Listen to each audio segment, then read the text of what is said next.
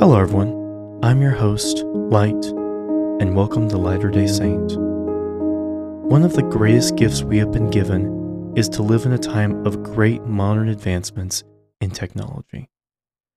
Medicinal improvements allow people to live despite life threatening illnesses. Scientists have countless tools at their disposal to help others in desperate situations, such as war, famine, droughts, and mass plagues. We have pocket computers on us at all times that can access countless pieces of information at the touch of a button. We keep in contact with those around us, and even those in countries many thousands of miles away. Yet, with the improvement of technology, we need a guide to proper use for it. A tool is only as useful as its handler, after all, so we must become skilled in how best to utilize our modern day electronics. It's the very last of my earlier points that I would like to focus on today keeping in contact with others around the globe. Through the likes of phone calls, texting, and the many, many platforms for social media, we have wonderful opportunities to spread good if we choose to do so. Consider the words of Elder David A. Bednar, who in 2015 offered up four guidelines for social media posting. First, he advised us to be authentic, noting that discipleship is best shown as a pattern of action. He explicitly stated, Our content should be trustworthy and constructive, and anonymity on the internet is not a license to be inauthentic. Look at your previous posts and ask yourself what kind of message you send to others. Does your history show integrity and Christ like love? Or, in other words, and again referring to Elder Bednar's address, who will people decide you are if all they know is what is on your social media page? Secondly, he advised we use social media to edify and uplift, and that we should avoid seeking to argue, debate, condemn, or belittle. We should be eager to share the gospel, but it should stem from a natural concern and love for others. When defending our beliefs, Remember the words of Elder Jeffrey R. Holland Defend your beliefs with courtesy and with compassion, but defend them. Otherwise, as disciples, our purpose should be to use social media channels as a means of projecting the light and truth of the restored gospel of Jesus Christ. The third is to respect copyright and intellectual property, including making it clear all thoughts are our own and we're not spokespeople for the church. The fourth and last is a reminder to be vigilant. The internet never forgets is a common mantra for a reason, because it's true. Remember that what you say will last forever, so treat it that way. Now let's take a look at some of the ways we can wisely use social media in simple yet uplifting ways. First, we can obviously take the example of the general authorities who have their own social media accounts. If we are seeking to act as Christ would, studying the ways his modern apostles work would prove advantageous. Sharing their messages is likewise a valuable endeavor. Looking to our own membership, many have created their own means of sharing messages. Countless wonderful YouTube channels, blogs, and podcasts exist, such as the podcast you're listening to right now, each spread the gospel in their own unique way. The uniqueness hardly ends there. One faithful member followed a prompting for the 2020 April fast, which eventually led to the creation of the Worldwide Unified Facebook group. Today, it is a universal place for faiths of all kinds to find uplifting content and support.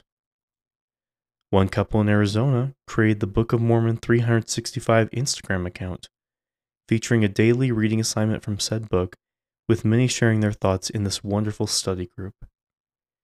Many, many others are seeking in good and proper ways to share their love of the gospel to others. I cannot describe them all, but I salute those who stand by the standards Elder Bednar has established, for these are the Lord's standards let us take on Elder Bednar's invitation to sweep the earth with messages filled with righteousness and truth, messages that are authentic edifying, and praiseworthy. Let us utilize these wonderful tools to develop our Christ like characteristics as we work by inspiration. Let us go on in so great a cause. Yet, before I close, I feel the need to give a final word. I'm saddened that I even need to mention this, but I've seen too much to not speak on it. While social media can prove a wonderful tool, it can also be disastrous and dividing. The same means by which we lift others up can be used to stir up contention in the hearts of our fellow men. I've seen countless examples of both good and bad, and for this reason have sought to remind from the words of Elder David A. Bednar how we should act in both private and public discourses, especially on our social media outlets. I would remind our fellow saints that there are essential things that we treat with sacredness, even as the world does not. Part of being that peculiar people comes from how we deal with these matters. With this in mind, and I am sincerely saddened this needs suggestion, may I kindly ask that we mind the commandments and words of our prophets in how we speak of such things? Let us avoid making a mockery of that which is sacred, especially in including the Lord, His atonement, and especially His atoning blood. I cannot describe every means by which we may bend or break our standards, for even as King Benjamin stated, there are divers ways and means, even so many that I cannot number them. Let us then watch ourselves and our thoughts and our words and our deeds, and observe the commandments of God, and continue in the faith of what we have heard concerning the coming of our Lord, even unto the end of our lives. I've often considered the words of President David O. McKay, who wisely noted, I never make a decision without asking myself, how will I explain this to the Savior when I meet him?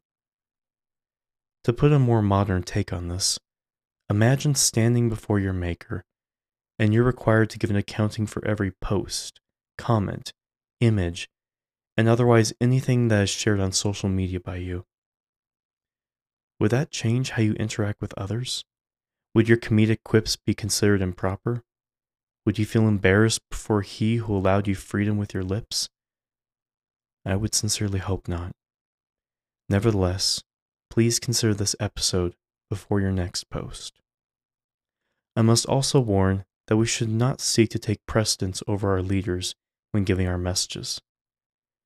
Do you know why I have that disclaimer at the end of every episode? The one where I state that myself and anyone else on the show are merely expressing opinions, and that word from authorities is what we should consider doctrine? Do you know why I list off the website of our church each time?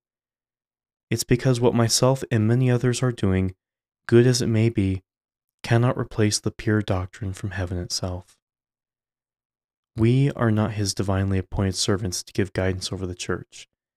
The head of the church has already selected men who are, as well as those who will be after they are gone.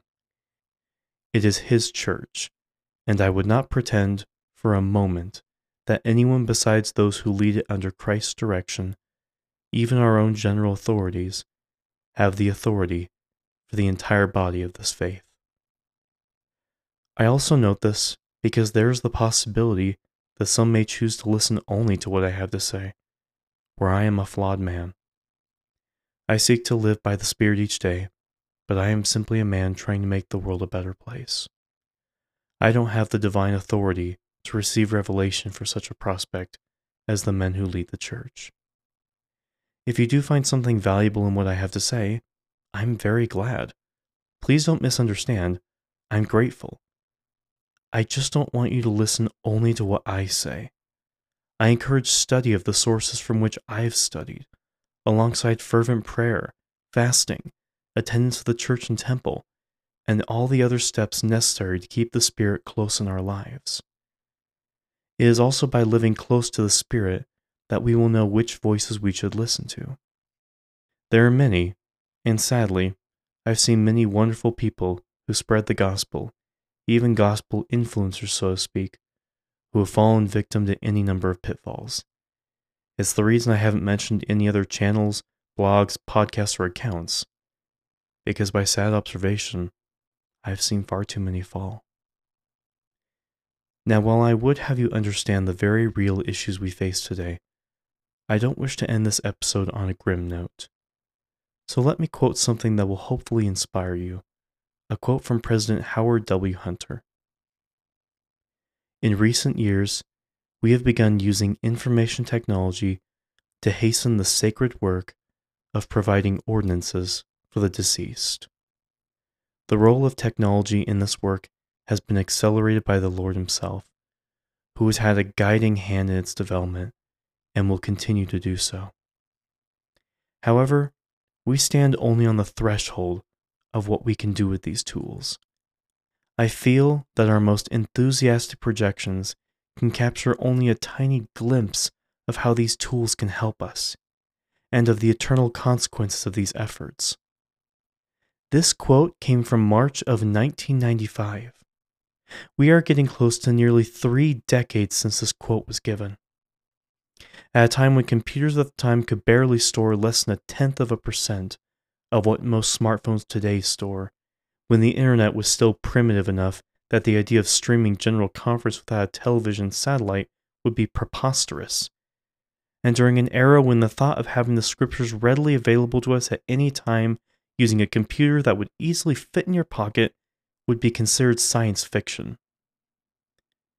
During a time like this, the then president of the church looked onward and saw a brighter future. Indeed, he saw our future. It is a time of great opportunity that countless generations before have prophesied of and we get to be a part of it. Let us ensure we not only make them proud, but our Father in heaven as well. It's here I will leave you for now. God bless, and have a wonderful evening.